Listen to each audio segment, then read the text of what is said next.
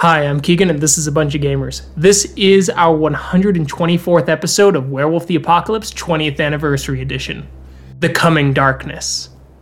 I'm going to go around and have my players introduce themselves.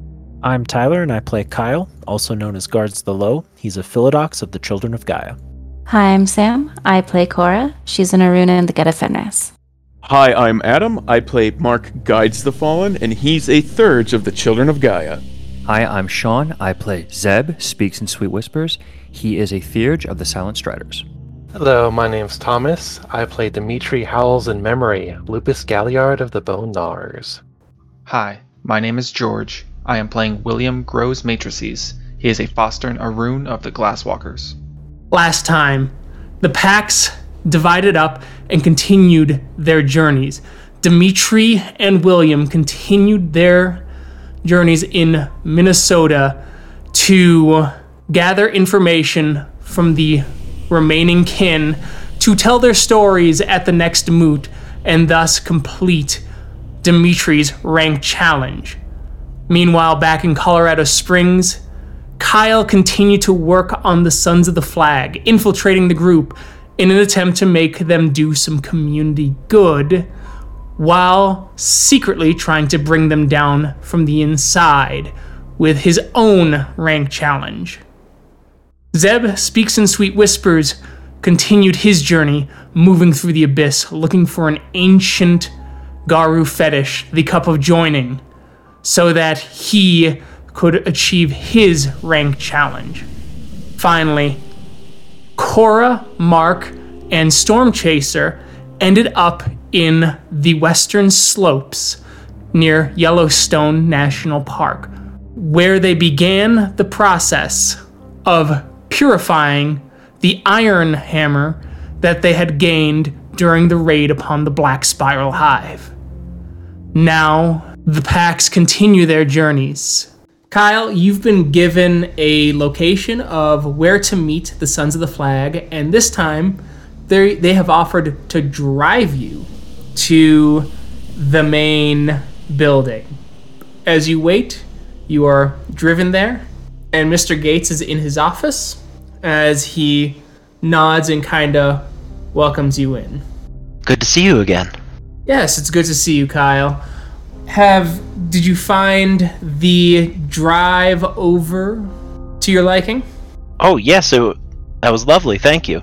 Excellent, excellent. So we have a couple.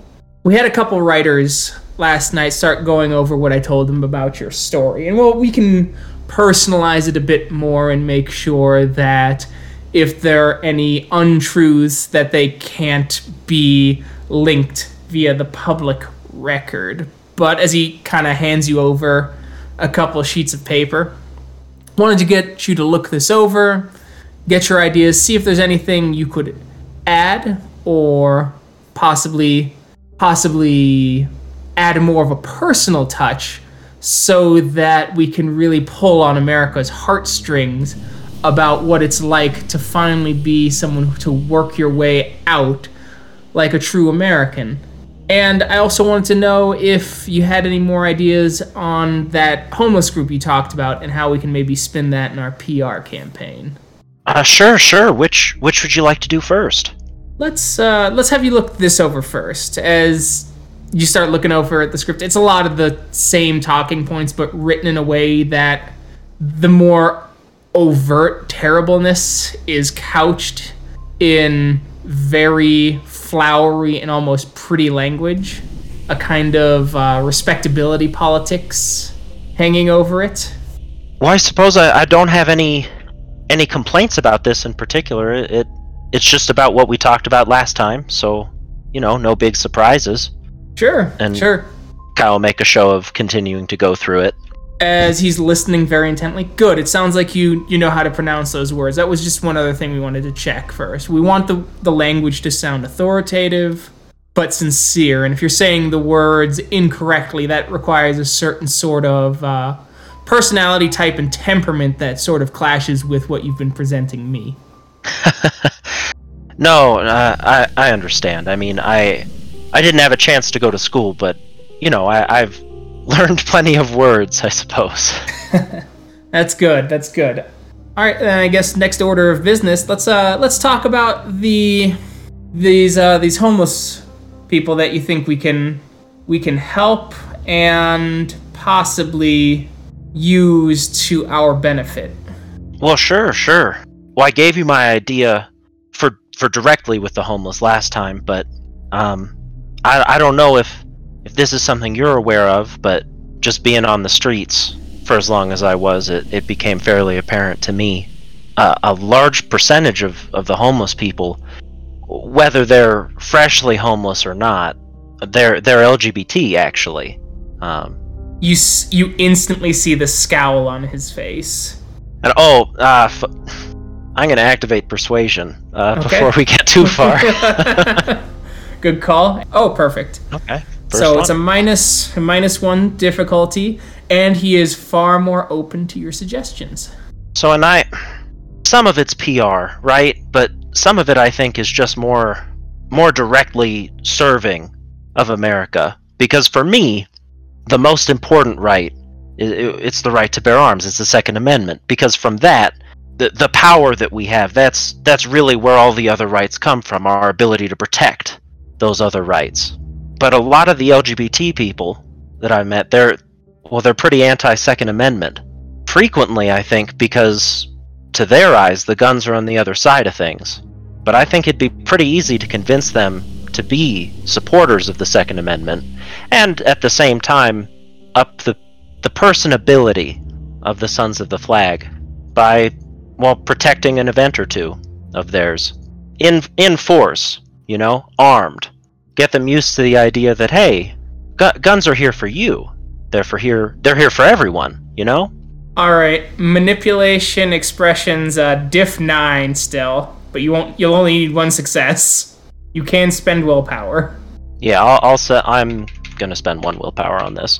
Mm, as you see, you, you get three successes, and you see his face churning, the wheels kind of turning as well, as you clearly see him trying to think things through before he speaks. As old Brandon Gates clearly is one who likes to make sure that his to present sort of a well thought out argument as he goes. Hmm. Okay not sure how getting them on our side on that one would help get our final goal through, but maybe we could use that as a as a smoke screen to get others under a big tent thing or hmm interesting. I can kind of see it. Perhaps i have been too harsh in that area and it's Well, I think a lot of what it gains you isn't necessarily, you know, LGBT joining the group or anything like that, but having fewer talking points that people can use against a group is always helpful. Even if it's, oh, well, I mean, we don't agree with them on this and this and this, just having one less thing on that list, particularly from from a group that's on the other end of the political spectrum, can really oh, dampen a fire. to shut down the libs. Okay, I can I can get behind that. Sure, we'll we'll do that. I'll reach out to a few of my contacts so that we're not directly communicating right away. At least to I think if we approach them directly, they'd reject us out of hand. But if we sent an emissary in between, extend that olive branch. Uh, oh, yeah, I've got a call to make actually. We've got a guy in New York runs a podcast on me cylinders and I'm thinking we could get him to have two of us there and we come to a to some sort of cordial agreement. Oh, would uh that'd just be online, right? Initially. Initially. That way we ease the tension sort of thing, create a PR thing. But we'll we'll keep it under wraps. We won't post it on the official group page. We'll we'll keep it under wraps and then what I need for you to do, Kyle, you're not because you're only fresh, right? What I need you to do is I need you to get into a bunch of more liberal groups on Head Novel and spread the message around in those groups specifically. That way, it spreads in one echo chamber and it avoids ours, so we don't alienate the members we already have. Sure, sure. I can. I'm sure I can work with that. Um, is there any risk for? Well, I mean, me doing speeches and such, like the ones that you had your writers write up. That's true. That's true. Maybe I'll get someone else to do it, or we'll we'll spin up some few fake profiles. That way, we keep you clean for when we start making you do the national circuit stuff. Okay, yeah, that that sounds like a plan to me. Excellent. There, there. So now we'll do that. We'll open ourselves up to that. Uh, we'll get get there. We'll try and open. We'll we'll present one face to the liberals, and we'll try and keep our original face to the the true patriots and real Americans. and Sure. That way we can go from there. That's a good idea. So we'll get that squared away. We'll, we'll do it quick too. So we'll need to spread this around like wildfire. I got to make a few calls. Sure, sure. Um, obviously I can't make any calls, but uh, is there anyone else you want me to meet with? Ah, why don't you? Hmm. I get you to hang out with the the boys that that first introduced you. Make it personal. We'll, we're gonna take some. Let's get a. Let's get you guys hanging out. Make sure that they use their phones to take lots of pictures with you, so that when we start running you on the national stage, we've got pictures and video evidence of you coming to us organically and us kind of finding you through the enjoyment of your new friends. Sure, sure.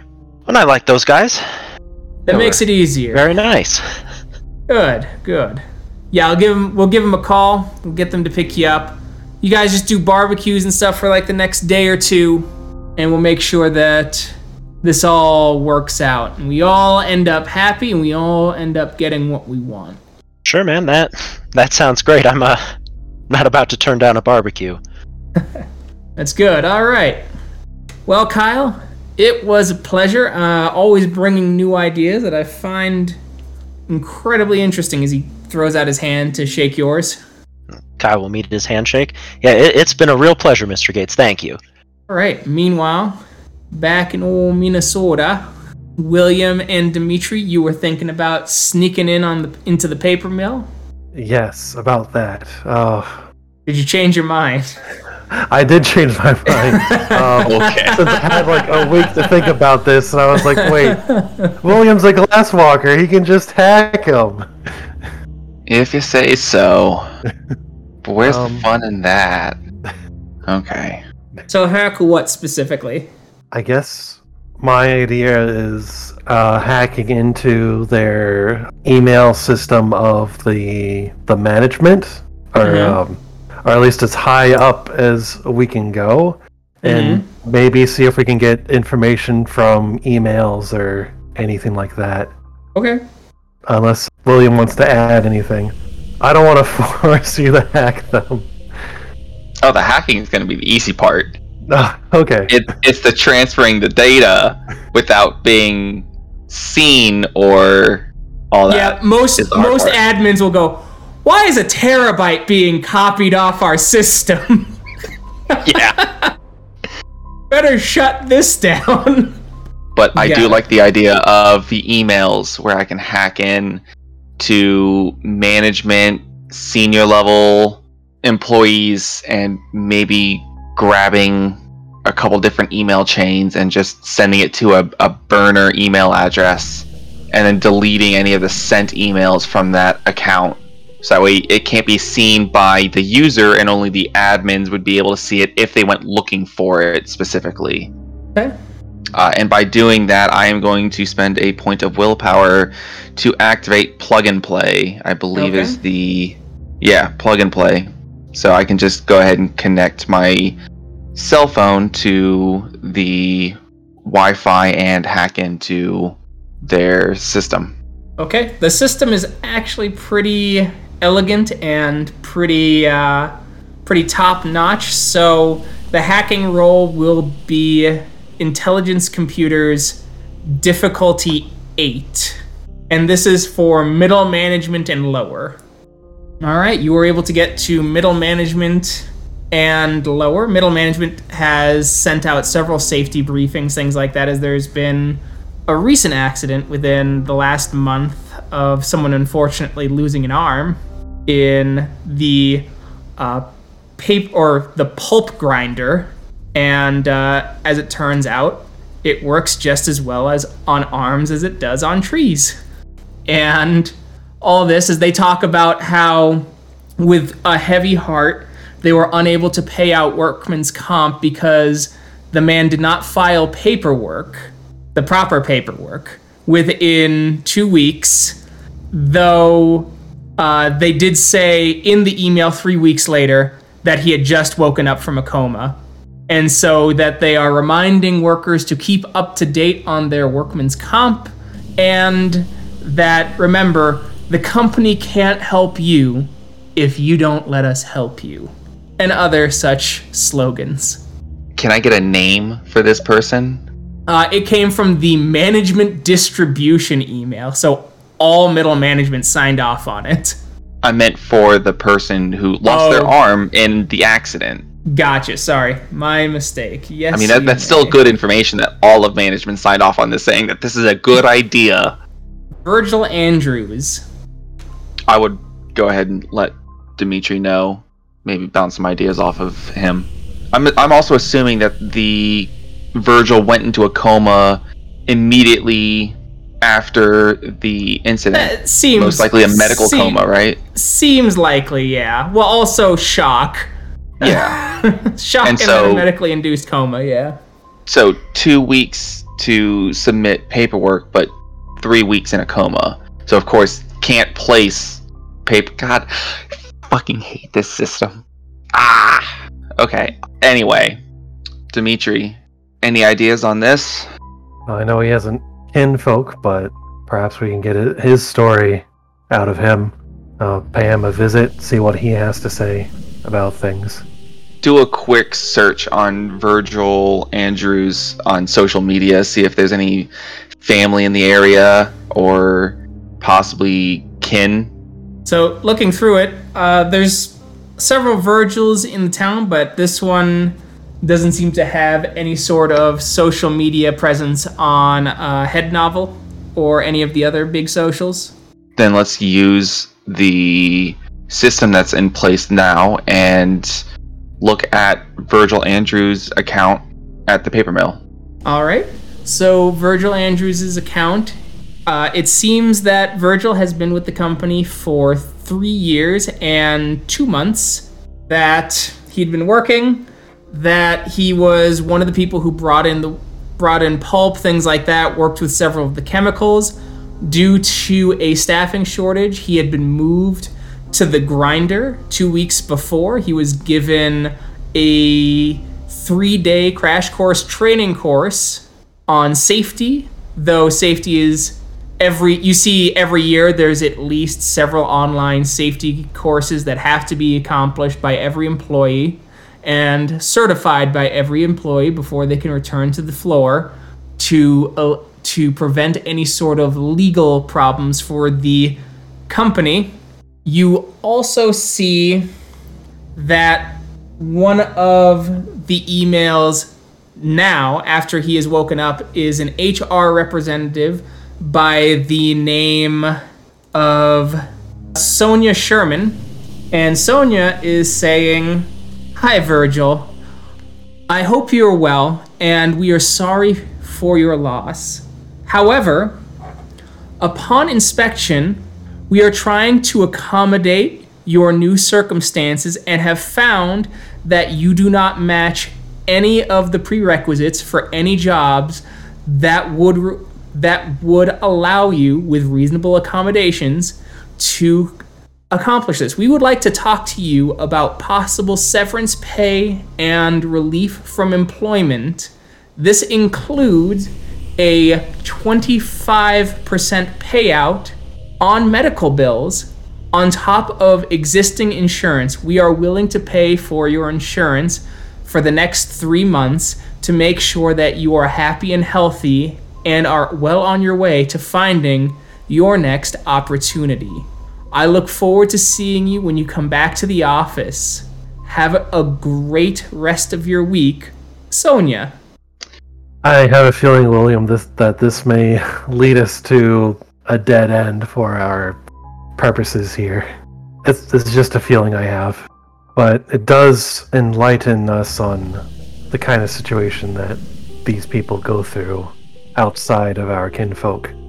The information is useful, but I believe you're right that this going to talk to Virgil would be a dead end specifically. I'm trying to think. I think there is. Does the company have a window of time for training? Is it only three days, or is it supposed to be longer? So Like company policy. You can look that up. And company policy is is that for someone transferring to a new department, depending on how close the departments are, three days is the standard for retraining, which is what Virgil went through. And for full on training, it's a full two weeks, which is what Virgil did when he first started. Well, un- unfortunately, it seems, William, that we're not in a position to to help right now. At least for Virgil's sake. Let's go ahead and pick up most of that evidence and just email it to Virgil's personal email Okay. on uh, the company personnel information. Okay. You do that. There is another level up of senior management, but that will be a diff 9 hacking check because that stuff is extra encrypted and has a bunch of extra bells and whistles to make sure that tr- because those emails include things like trade secrets and other legally liable things. But that is diff 9. And I can use a point, a willpower, to get an auto success on this, since it's just a skill roll. Yes. Okay, I'm going to do that. All right. You do get in. You're able to look around some of the senior management emails as you see things such as possible cost cutting things. There is one very long email thread about a very serious discussion about the potential to start employees off as independent contractors, especially those who work in delivering and trucking, so that you they can get a large portion of workers off of the company health insurance, especially in light of the Virgil situation where the company is still liable for his insurance at this moment in time. And if they want to prevent these sort of financial disasters in the future, they could start off with contractors with bare minimum coverage insurance as a way to prevent these sort of economic drains on the bottom line. There is another one that says that the newest EPA regulations have dropped and it is about the number of chemicals that they can dump into the water systems. The company is now talking. There's a very long discussion, and I need a uh, intelligence science roll to kind of parse out what is being said. It is diff six. So you put it together. What it is is that there's a regulation because most paper mills re- require several com- several compounds and chemical compounds such as chlorine and the like to get the right coloring, consistency, and the like from the pulp. And that the EPA says that you can dump that water, but it has to be below a certain percentage. The company is now talking about running their waste system to average that out through the day, but that they could possibly, through cost cutting me- measures, let it increase by about 0.02 to 0.5% above EPA regulations and let it run a little lower on other parts, especially the closing parts of the day, as the re- residuals, if someone were to test the water system, would come at about exactly the point of what the EPA is requiring.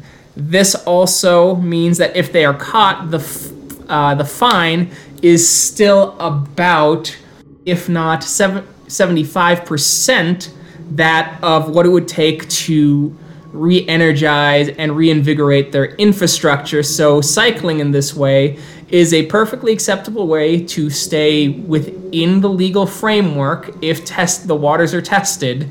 Though these people are clearly cognizant of leaks because they said this is just a suggestion. We will, of course, run it by legal to make sure no laws are violated. I think at the very least we could leak the information about the cutting the health insurance coverage from the sounds of things. How would you want to go about doing that, Dim? My thought is to accidentally, quote unquote, accidentally send it via the senior executive to the whole company as an accident so everyone would be aware of that.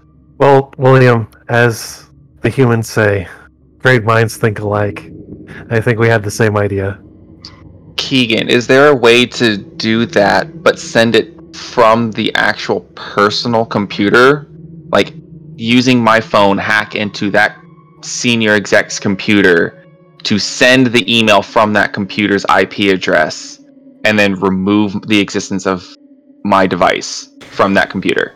You can't do it from their physical device, however, you can mask the IP, which will be another role. Once again, they have huge detection systems. That would be another int computer role diff 9 to Okay. do to mask the IP to do that. To remove any instance of your your phone being there for anyone who looked, however, that means that you're going to have to get a minimum of five successes, and that's rules is written.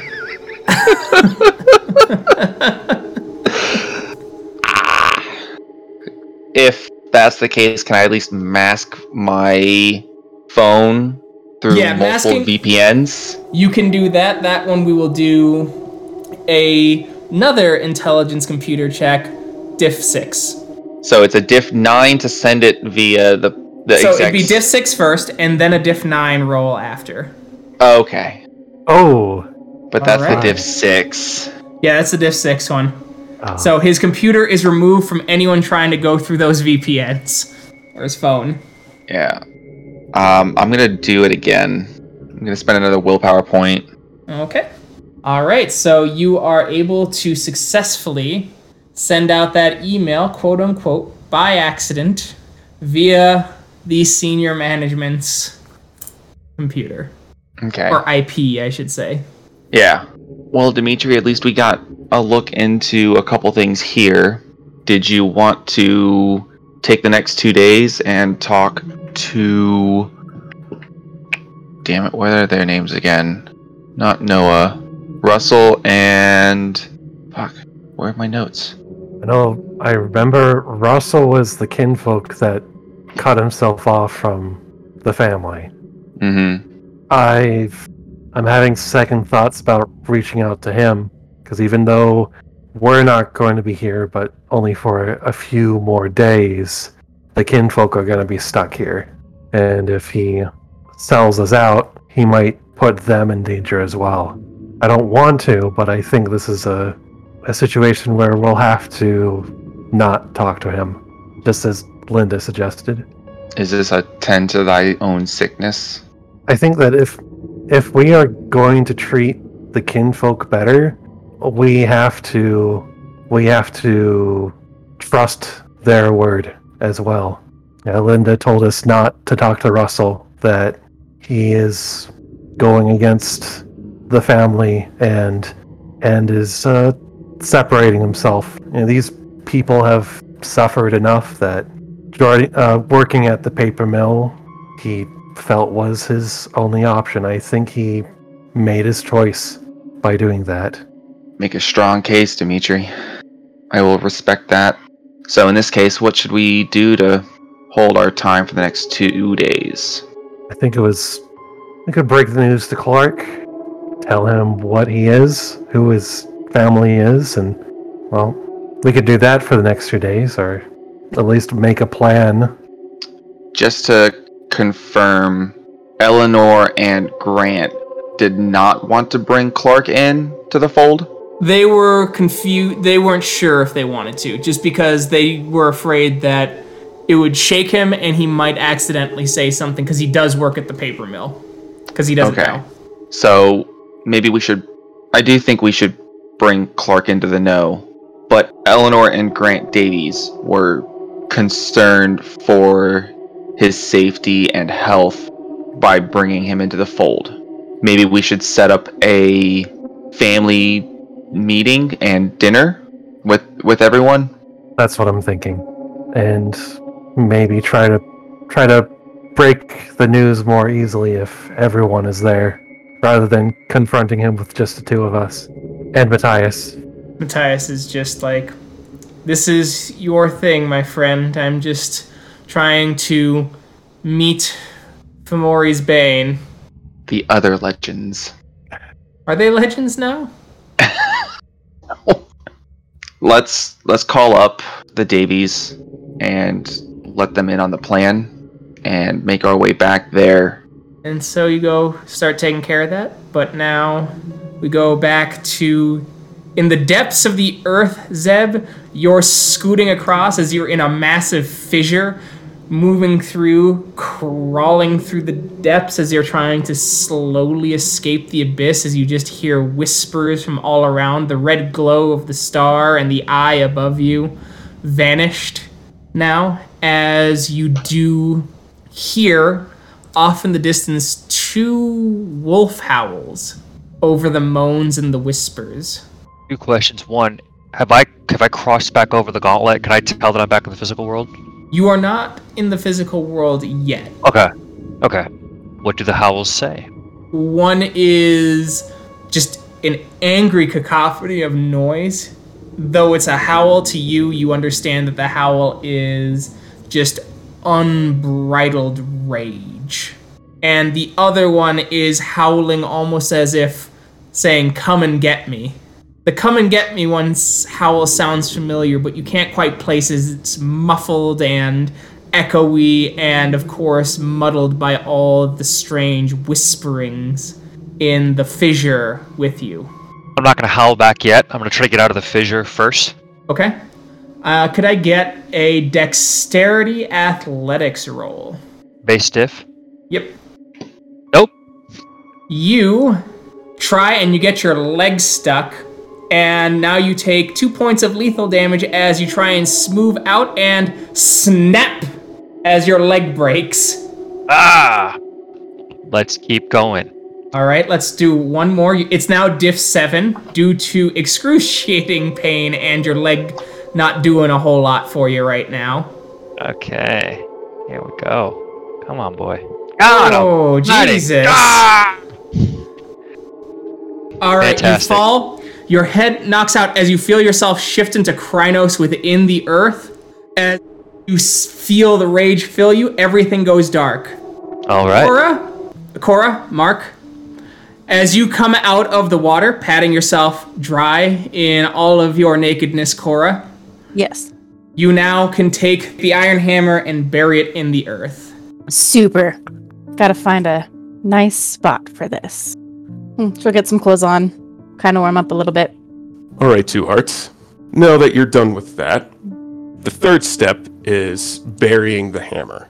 Now, we're pretty much out in the wild, and I'm sure they're just we could find a spot easily that hasn't been tainted by the Wyrm or the weaver or anything like that. But while it's buried, I think maybe you should take some time to yourself. The way that you said that the get Theurge, uh, the symbolism behind burying the hammer is to get it closer to Gaia's heart, to get it closer to its original unprocessed home. We are in a very beautiful and glorious part of nature and of Gaia right now. And because we are of Gaia, we are very close to her heart. Take some time for yourself. Remind yourself of who you are, of where you came from. And no need to worry about me or Storm Chaser. And for the next three days, you can ponder upon this, and then we can up- occupy ourselves. I think that sounds like a plan. I'll find a spot then. All right, Cora, as you go off and split off from everyone else, you start digging slowly as you create a hole big enough for the hammer when suddenly a hand shoots out from under the earth. It is enormous, clawed, and covered in fur as it's grabbing wildly. I know this is kind of like a weird thing to ask, but it does the arm look like it's angry thrashing? Is there any other kind of thrashing when something's buried down to where only its arm is penetrating the earth? I would love to know. I, I would love to know, I would I would love to know what emotions you feel, Sam, when you're buried and you finally get your arm out. Cause desperation and anger are very hard to tell apart. As a rule, when you're buried alive. I, I, I was thinking like as a like fury like thrashing about or like oh my god help me I need to get out. Would you would you be able to tell the difference? Uh, honestly, I don't think maybe. Oh no. My god. No. Great hand No, of the I soil. wouldn't. what is your emotional state? Are you emotionally well? Is this anger? Is this desperation? Is it sadness? This is how we know she's a writer because she's just going through the thesaurus of words for thrashing and like, what? It can mean anything. I didn't know I was playing Werewolf, the psychoanalysis of the thrashing arm. T- Look at the gift. Are those angry or are those desperate? Enticing. Any ideas from anybody? Because Nope, I'm at too a long. loss. Second hand pops up. damn it. Boom. Smash. As it's raking, the claws are digging and slicing through the dirt. What do you do now? I don't. I still don't know. Shovel honest. dirt back on it. When, Shake when the she hand. does. Trust them. Hi there, Correct. Cora, I guess she, her first reaction would be to attack him. Like, Okay. oh my god, surprise! Attacking the hands. Okay, so you're still in Homid form, I believe. Crinos form. Yeah. All right, you shift to Crinos. Roll an attack, please. It's gonna be diff eight, just because they're just hands. Okay, but big hairy Crinos hands. Oh well, I succeeded anyway. Four. That's four rollover. Four rollover. That's my strength plus two plus four, so sixteen. Okay. Sean, could you roll soak for me? Yep. Diff 6 I'm please. sorry, Sean. Did I do? It definitely did. I, I, I mean, well, we'll see. Oh, okay. I'm Hey, so look Oh, at- Sorry. so, Sean, you take three aggravated. As Corey, you see a one-eyed Crinos head burst from the earth, howling in rage and anger. It's Zeb, with his arms mangled, bloody chunks missing from your swipe, as the fear, the frenzying Crinos is trying to pull desperately from the earth. Is he still stuck uh, mostly? stuck to his waist now as he is roaring, slashing, and looks like ready to attack you. Cora is in Crinos form, gonna like, cause she'd recognize, she'd recognize Zeb and Crinos, so she's gonna sit at the edge of the hole and wait till his fury calms down. Okay. Uh, as he's trying to pull himself out, f- full frenzy still, getting up, pushing, struggling. It occurs to you that you may want to leave and just let him pull himself out and expend his frenzy. Otherwise, he will Okay. attack you. Fair enough. I am not in his pack. All right, pick up my hammer and Fix yourself. As go find another spot for my hole. Okay. As you run off, Zeb, you expend your fury, destroying things around you before you finally regain control, shift into your Homid form, and look down, and your arms are a wreck. Observe that. All right. Do I hear those howls anymore, Keegan? You don't hear them right now, but you do feel that you've exited the Umbra and are in the physical realm. There is a hole that seems to have been partially dug that you didn't dig. All right. Do I still have that tusk, the horn? As you pull it out, it's just a a spiral shaped rock. Fair enough. I will climb the rest of the way out of the hole and try to figure out where I am. As you're walking around, could I get a perception survival? You notice some tracks. They're Crinos tracks left in the fresh dirt that was scattered from the recently dug hole, and they're heading in a specific direction. All right, I will follow those tracks. You follow those tracks. Cora, you see Zeb tracking the earth before he notices you. You finished with your fit? I don't know what you're talking about. Cora would look at him like, "Are you fucking kidding me?" And sigh. she'll go, and she'll go over to him. She'll wring out some of her clothes because probably hasn't been that long, and perform Mother's Touch on him, on his arms. All right. What's your current rage, Zeb? Four. Okay. Okay, so you healed two points of ag, Zeb, as the wounds start to close around your arms. Thank you very much. I have a more urgent question before I ask the second one of what you're doing here and where exactly I am. Have you seen mm. Malcolm around here at all? Malcolm? No. There are two Garou fighting either on the other side of the gauntlet or here, and I wasn't sure if you were maybe trying to track him down. I Mm. think he might be around here somewhere.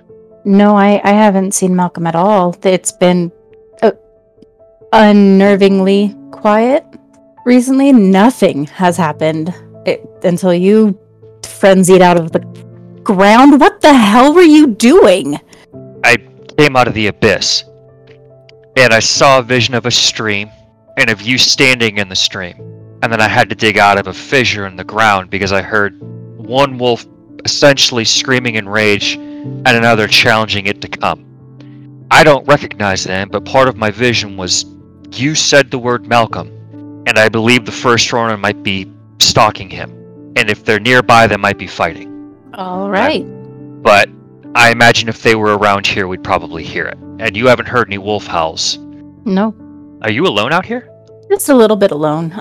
Mark and Storm Chaser were with me, but I'm doing a ritual. So I they see. they figured they could leave me alone for a few days, just a little ways away. We could probably track them down. Well, I don't want to interrupt if you're busy. What ritual are you trying to do?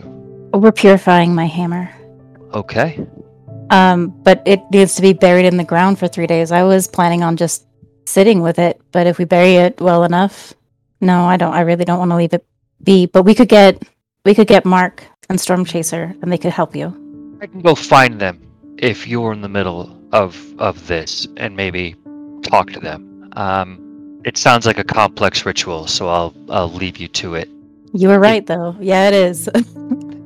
Huh. Your vision was right. I was in the river. It was very cold.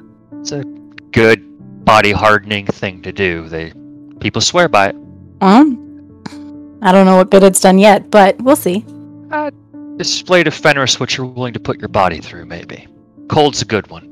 Cold is a good one for Fenrir. Cold's a good one. I'll go find those two. We can always come back, like I said. Yeah.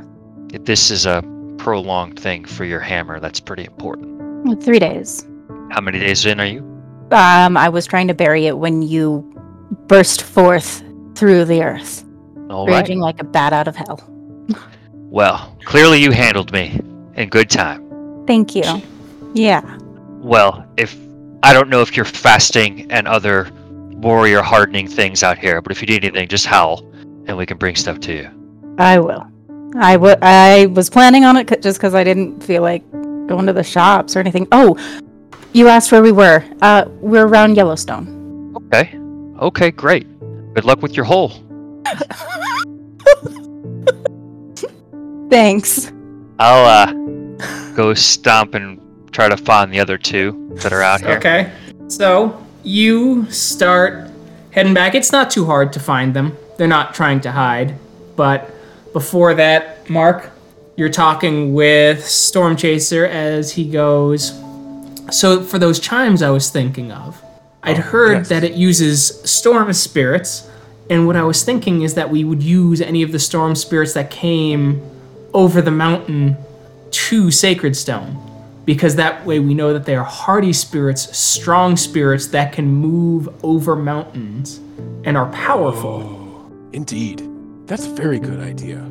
Kind of the tangent off your idea. I heard that there's something called a cloud rope. Something where you can actually bring weather systems to other areas. Now that is interesting. So perhaps, I don't know. I'm a great pie in the sky thinker when it comes to thurging and fetish creation. I like to see what can bounce off of each other. Wind chimes with strong, powerful spirits that we can bring over the mountains. But of course, you know, the, the effects of such, creating so many wind chimes, dragging so many weather systems over. I, I guess it's a little bit of the still young here. No, no. I think you might have something. We pulled weather systems, especially from places that were already dry, we could pull them in over, they'd rain on the other side of the mountain, and then we would separate the wheat from the chaff, so to speak, and then we would have the cream of the crop sort of storm spirits to place into these chimes. I, I view it as an absolute win win on our part if we did that. Even so, in the. Uh, a little uncomfortable with your language of the weak chaff of spirits, but perhaps they can be used for another. You say these dry areas, perhaps we can keep the weak spirits there to help make them wet again. If we're moving whole weather patterns, right? The weather patterns have to come over the mountain. That's where all the weather originally comes from. So they would crash against the mountain and rain there. Ah, okay. I see. And then the ones that have enough strength to carry themselves over the mountain and get onto the eastern slope of Sacred Stone, those are the most powerful. They're the ones who have the strength to climb mountains and the speed to do so. Thus, we have found and selected for the fastest and most powerful spirits.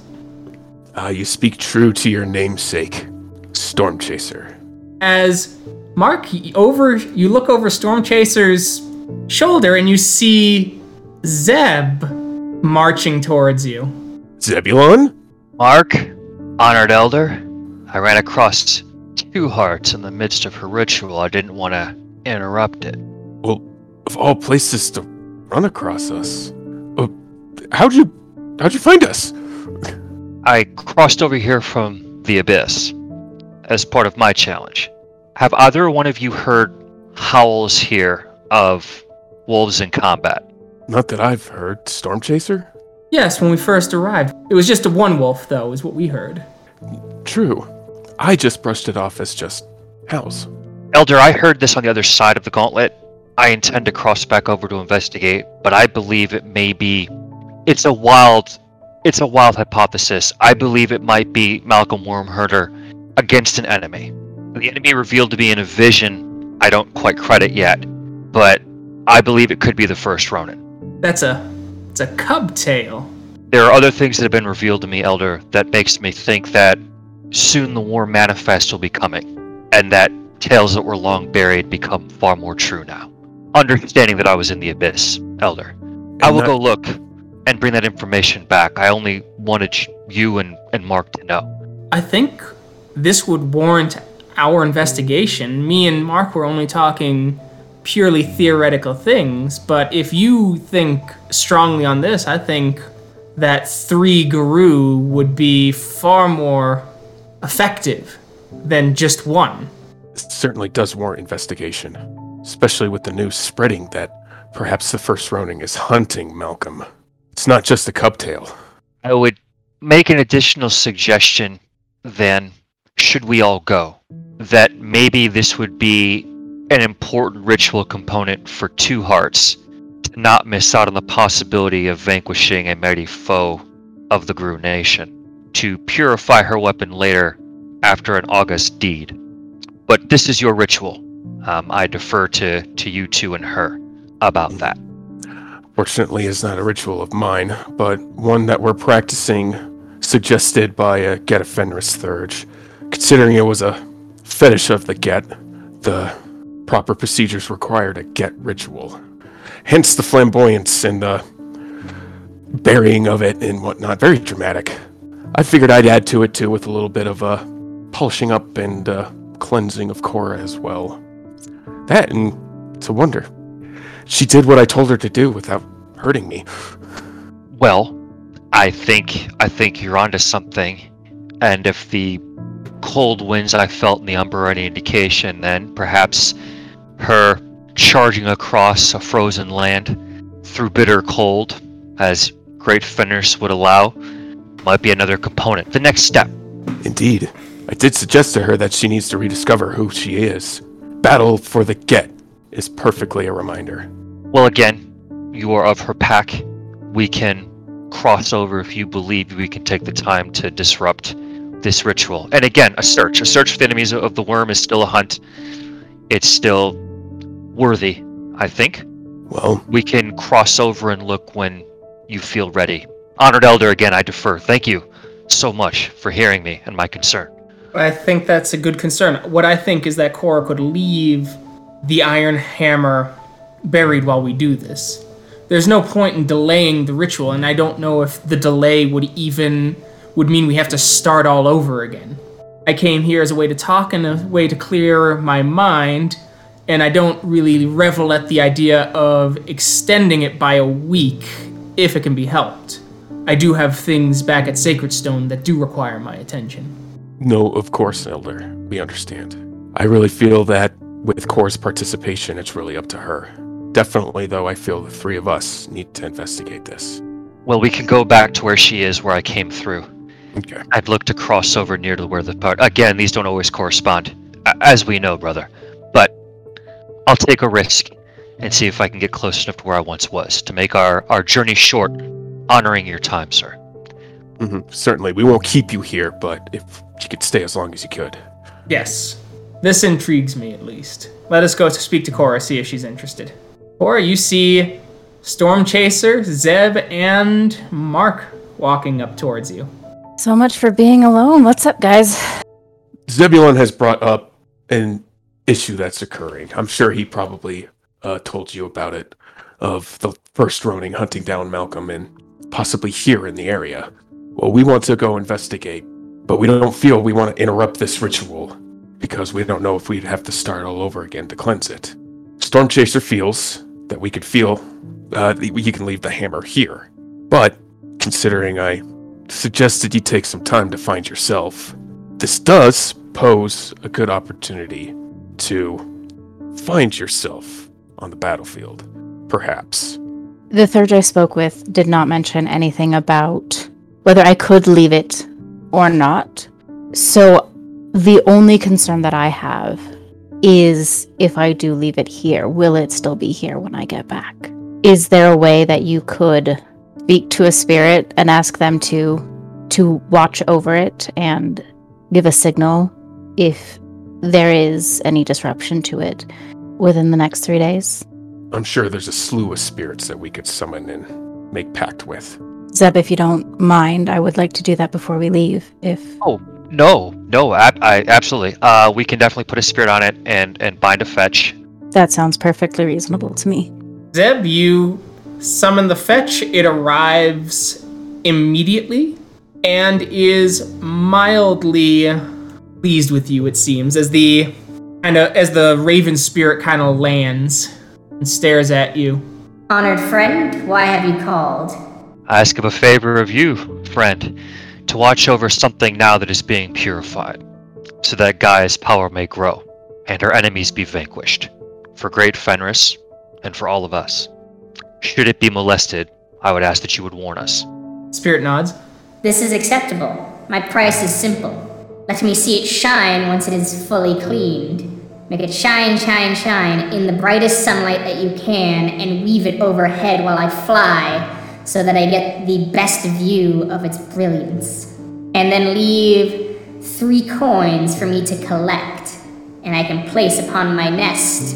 Two hearts, warrior of Fenris, do you agree to these terms? More than fair. Fenris's word is bond, honored Raven. Then the pact is sealed. Nod my thanks. May your eyes be guarded if you break it. Woe be upon me for such a terrible, terrible betrayal. Are we ready to cross? We are ready to cross. Indeed. as you all pass into the Umbra and begin your search. Meanwhile, a day has passed, and Kyle, you, you've been getting all the social media pictures, things like that. When you hear all the guy. You hear uh, when uh, Spencer goes, "Hey man, this has been fun. Good barbecue too." Yeah, man, it's been a really good time. Thanks, uh, thanks again for all you guys have done. Hey, yeah, no worries, man. You're one of us now. Oh, we got you something. Really?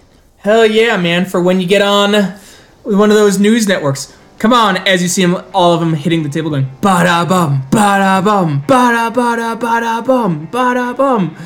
When uh, Byron comes out and he gives you a little wrapped present. Well, thanks, guys. I, I'll open it first before I say anything, I guess. as you unwrap the present, and it's a shirt that says Son of the Flags, and on the back it's got a skull with burning flags behind it, an eagle flying out of the flaming mouth with Sons of the Flag written in fire on the back. This is one of the sickest shirts I've ever seen. Jesus Christ. Holy I just- shit. I want you to know that is like 12 year old Tyler. Oh, he'd go nuts over this shirt. It'd be like, look how sick it is. Hell yeah, man. You're one of us now. Thanks, guys. I, I Kyle will just put it on over his shirt right now. As you put it on, it's a little loose, but it sits there, and, and you're just like, yeah. Don't, as one of them laughs and goes, "Don't worry, man. We'll get enough beer into you that you grow into it." Thanks, buddy. So, what'd you talk to the boss about? Oh well, I guess a bunch of things. Uh, we're talking about some of the ways to, well, because you guys had such a great idea, right? Like, just around me being homeless, but but actually supporting your cause, or having been homeless, I guess. Other ways that you could draw people like me to the cause in, in different ways. Sick, man. You gonna be a primary recruiter? Uh, I guess so. I mean, I, I don't know. They they talked about a podcast, given some speech that they had someone write. So I don't know. It it sounds like a lot. That's so fucking cool, man. Yeah, I I owe it all to you guys. Thank you. Uh, as they all look, in some ways, kind of heartwarming, in other ways, really gross. Genuinely touched. Yeah, one of the things we talked about was uh trying to split up some of the the libs on gun control by doing a couple of I mean, you know, mostly like PR stunts, right? But protecting some LGBT events because once you get some guns in front of them, showing like, "Hey, look, these guns are protecting you." Instead of the other way around, they might start to feel safer around them, might start to advocate for gun rights instead of the opposite. One of them looks uh, real concerned. Like, do we really want to, you know, as he once again uses a slur, the second man? Like, so what? we're gonna all have to start wearing rainbow guns? No, man, and I I don't think you need to think about this as like recruiting them to this cause. Just recruiting them to the cause of the Second Amendment, right? Imagine the next time some lib brings up this talking point about gun gun control, a whole bunch of people in their camp start yelling at him for it. That's true. That's true. Them them lives can't stop fighting. Making them fight harder just means that we get we we get what we want. I, I can can appreciate that. Right, and I mean that's one of our most important rights, yeah? Important to protect it any way you can. Yeah. Yeah, okay. I I see it. Hell yeah, man, you think big picture. Man, are you sure like you sure you aren't running like some sort of company on the side? No, man, no. that's not me. Dustin kind of chimes in. Come on, man. We know that you're going to be running Edison in a couple of months. If only, man. Uh, but I, I don't, I don't know. I mean, I, I like to think I try and think about these things as best I can. You know. Yeah. Yeah, hell yeah, man. So, Kyle, another two days elapse, and you are brought in to talk with Brandon again. Would you mind if I rolled what was that? Persuasion? Strength of purpose. Strength of purpose. Okay, yeah, sure. Yeah, just because a few scenes have passed, so I want to at least Sure. try and get Regain back. some willpower. Yeah. Yeah. Gotcha. Roll strength of purpose. And you've regained I'll- 2 I'll- points of willpower as well because it's been 2 days. Oh, okay. Wonderful. And then, yeah, I'm gonna roll persuasion still too, which I probably should have done on that last one too, but it turned out all right. You've got persuasion activated. Hey, man, good to see you again. Good to see you. We were on the podcast. Mostly success. We were definitely creating waves in the liberal space. Nice. Good to hear it. Those pictures turn out to your liking. They did. They're excellent. We'll be able to use them for B roll when you get up in front of the cameras in a week. Awesome, man. Glad to hear it. So, uh, what are we covering today? We're just we've got your script here. I wanted to give you this. Your interviews in two days with the local news. And once we get that going, we can get things really rolling. S- Still trying to keep it split between echo chambers. Sure, but you move quick. We have to. It's a war, and whoever strikes first strikes hardest. It's impressive as hell, man. Uh, and I, I did some more thinking about other other PR you could do. Really? Yeah, and th- I honestly this one this one's pretty simple, I think. It wouldn't be much to just sponsor a single refugee family. You'd basically have armor against near anything they could say about not wanting people here. About oh, closed borders and whatnot. You could I mean, man, you'd be bulletproof. Okay, I'll let you roll this one. This one's only going to be difficulty 8, actually. Fantastic. Four successes. As he goes, I can see that. You know what? I think that would work, and that would make me, like you said, bulletproof. We'll be able to push, push policies and push what we want in one circle, and then have a shield up with the other. Good. That's real good. And I mean, honestly, compared to everything else you're doing, what you're spending your time on, this is probably way cheaper. Maybe, maybe. We'll get that process rolling. Eh, sounds good, man. Sounds good. Well, there's your script. You'll be on local television in two days.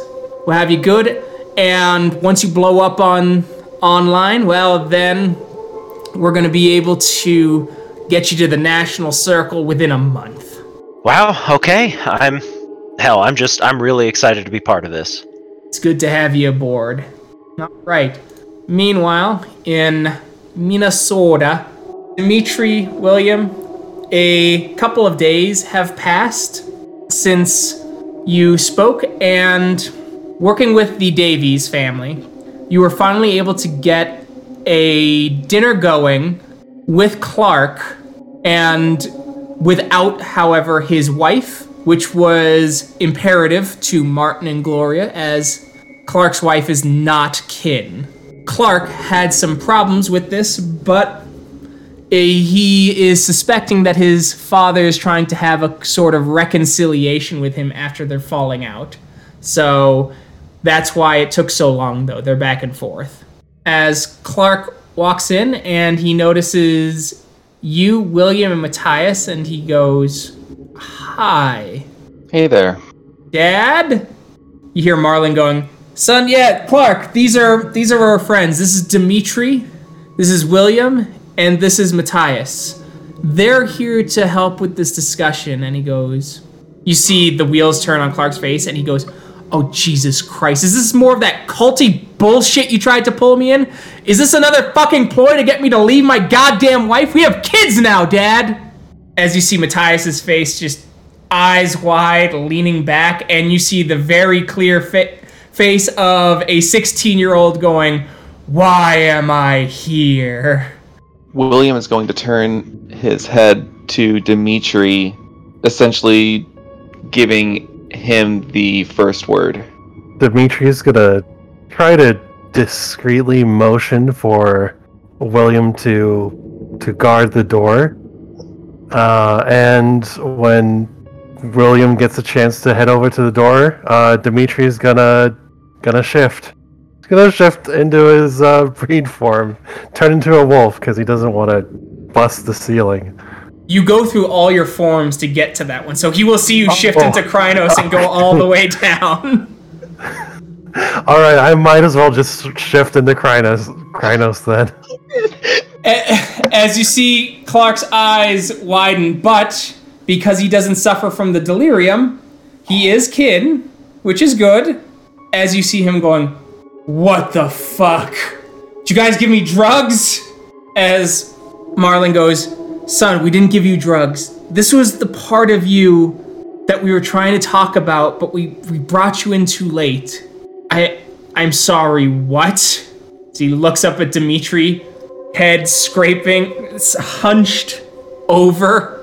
Dimitri will shift back down into Homid and say, "I, I know it's a lot to take in, but it's your family is part of a larger purpose. We, I'm, I'm sure the first thing that comes to mind is probably werewolves. We called ourselves the Garou, and I'll motion to to William and Matias and myself, and say it's not something that everyone can do. Usually, it happens when you come of age, but you are related to.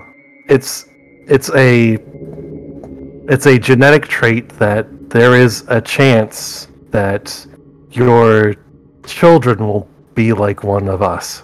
And our we are fighting a war to try to save the earth to well we to save Gaia. And it's if you want to sit down, I can I can tell you tell you about it. I think you're gonna have to. Yeah, go and sit down. As he kind of staggers and shuffles and he sits down. Hey, Eleanor, can you grab a cup of water for Clark here? Yeah, yeah, honey, have have have a drink as he he holds the glass and he shakes as you hear the glass the ice clinking inside. Maybe Okay. a beer too. All right, to regale him with the glories of the Garou, Dimitri, can I get a charisma performance check? Diff 8 due to his, you know, everything. Uh, I'm.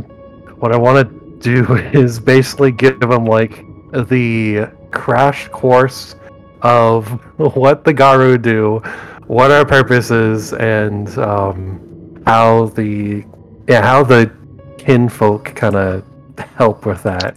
I am going to assist by translating that into Homid speech. Oh, I- so I- I Wyrm think I- paint, Gaia. Oh.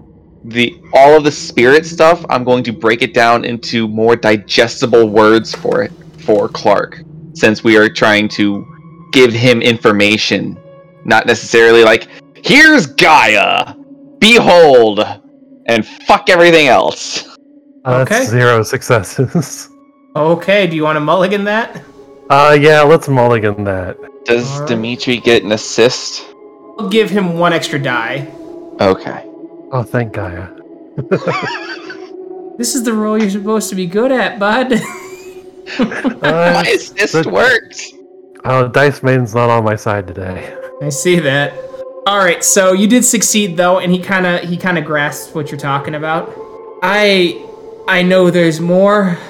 I do, but there is no more room as he kind of points to his head today. That is completely understandable. We we don't want to overwhelm you too much. I know this is a lot to take in. Yeah. I want to stress that it is important that you know your heritage and your ancestry so that way in the future you can pass along this information as your children, your children's children, and your children's children's children's children could carry this gene and they need to be aware of it. You need to be aware of it. Okay. Okay. Yeah. Uh, um, as you hear Marlin go, but we may have to test some of the kids. Your wife isn't kin, and so there is a chance that your children aren't, or at least not all of them. And so you'll have to keep secrets from some of your children and induct others, just like we did. Clark kind of nods. I think I'm I think I'm gonna go. I think I'm gonna go home now and uh, think on this for a bit. I'll give Clark my business card. He takes it and he, he like unthinkingly puts it into a pocket. if you have questions, you can call me. Yeah, yeah. So he kind of staggers out, and now we go back to Cora, Mark, Zeb, and Storm Chasers. You guys have been searching the Umbra for about two, three days. No sight or sound, and you hear wolf howls.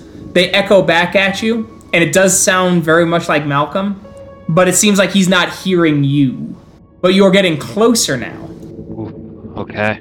as the normal wolf howl shifts into a much more deep one, like that of a Crinos, maybe half a mile from your location. Sounds like sprinting time. On the way, Mark will turn into Crinos form as well. All right. Definitely. Well, they're since they're all have much higher stamina, I guess Zeb will fly to Okay. keep up with the far more athletic Garou, one of whom has already brutally abused him with her hands. It's it. because it, it is because she didn't understand if your hands were angry or desperate. To be Love- fair, Right. True. It's true. right. You're desperate. You see, you see what happens when me and Kyle put Mark in the abyss, and then you chop off his hands with your big hammer. We're gonna get your ass. We're gonna get your Alright. ass for this. Oh, Stamina rolls, diff six for everyone, and then diff seven for Mark. All right, you all succeed as you see this huge, 11 foot tall Crinos, hairless, holding Malcolm by the horn. You see Zeb a golden cup in his belt as he holds Malcolm's head going, and you hear him speak, though it sounds like a whisper. It is as audible as if it was in your own ear as you hear the creature whisper, Pain. Pain for you who would take away this world from me. Pain for you, herald of the ender of my joy. The one who would cease my vengeance. As Malcolm's eyes look over at all of you, his eyes widen with desperation, and he's like, Get out of here! as you hear the horn rip and it gets flung at your feet. Poor Malcolm. Um, I I don't feel like we should listen and we should save his life. Thoughts? I think we're gonna go for it. It's our friend, and he's about to be killed. All right, Initiatives, please. What a violent end for the Theurge drink challenge. You're welcome. Zeb, what are you doing this round? He is a he is a he is a physical Garou. He hasn't ascended into becoming some kind of spiritual specter, correct? Yeah, he technically functions like a Garou, though, in terms of sheer mechanics. Uh, okay, and, and this is the thing. You, you- this might be a fuck around and find out. The thought was to engage Umbral Camouflage to get closer to him. But if it doesn't work on him because it's functionally according to the rules, he's a Garou. Then, it, then I'm not gonna. I mean, Yeah, I'll do it- it. It'll just fizzle. That's fine. Okay, Um, if that's if that's how it's gonna be, I'll find out the hard way. okay. Umbral camouflage then. Correct. All right, Storm Chaser is going to activate Weak Arm on the first Ronin. Mark, So yeah, we'll spend a gnosis to activate Unicorn's arsenal. Cora. I am going to uh, try to activate Fangs of the North. Okay, so the first Ronin is going to spend one, two, three, four. So three points of three points of rage. Gets four actions and is going to use Dazzle on every last one of you. Yay. So I need Cora. What's your willpower? My willpower is seven. Dazzled. Zeb, what's your permanent willpower? Six. Dazzled. Big dazzled. Uh, Mark, what's your permanent willpower? Seven. Seven. Dazzled. Ugh. And Storm Storm Chaser. Chaser. Stiff nine. Dazzled. There we go. As you all sit in quiet comp- contemplation of Gaia, only briefly, only briefly interrupted by the squishing, ripping sounds just outside of vision, as you hear it whisper, She will be safe from me. Only you are the focus of my revenge. Destiny saves her for a future demise. The scene kind of comes to a close as you hear the groans of Malcolm, his body completely ruined beyond Mother's touch. His eyes are missing, his horns ripped and piercing his hands to the earth. Cor- Cora. Cora. And Cora is gonna like rush, like haul ass, skids skids over to him in the dirt and just like Oh my god. Cora. They're gonna say he's unnatural. They're gonna say, they're gonna say that he's evil. Cora. Cora, I can't see. As you see him try and tug his hand, and it's still pinned into the earth with his horn. can't do any more damage now. Cora will like yank his horns out of the out of the earth and kind of like cradle him. As he, like as, oh he- my as his hand comes up, and you feel the stickiness of his blood, and he just goes, Protect, protect him. Raise him. Raise, raise him. He, he, he could save, save everyone. Tell, tell Snow, tell Snow how, how much I loved her. And I'm, I'm sorry for burdening her. Or like put her hand like like rub his face, just like Where is she? Where's Snow? No one's heard from her. Where, where can I find her? Where is she? You try and shake, but he's already starting to go cold. You feel the dampness of tears mixed in with the stickiness of the already drying blood. In the distance, you hear the howl and anger of rage from the first Ronin. she'll angry rage howl too, because she's mad and sad and she's got lots of feelings right now. Is he long gone, Keegan? Or the first Ronin? No, that that uh that howl was within distance that you could reach. I'm gonna go run after him. As you see Storm Chaser going, No, you fool! But you don't listen. You chase as the rains come to wash away the blood and hide the tears. And we will find out what happens next time. Thank you to everyone who listened. We'll catch you in that next episode. Bye. See you then. Bye. Bye.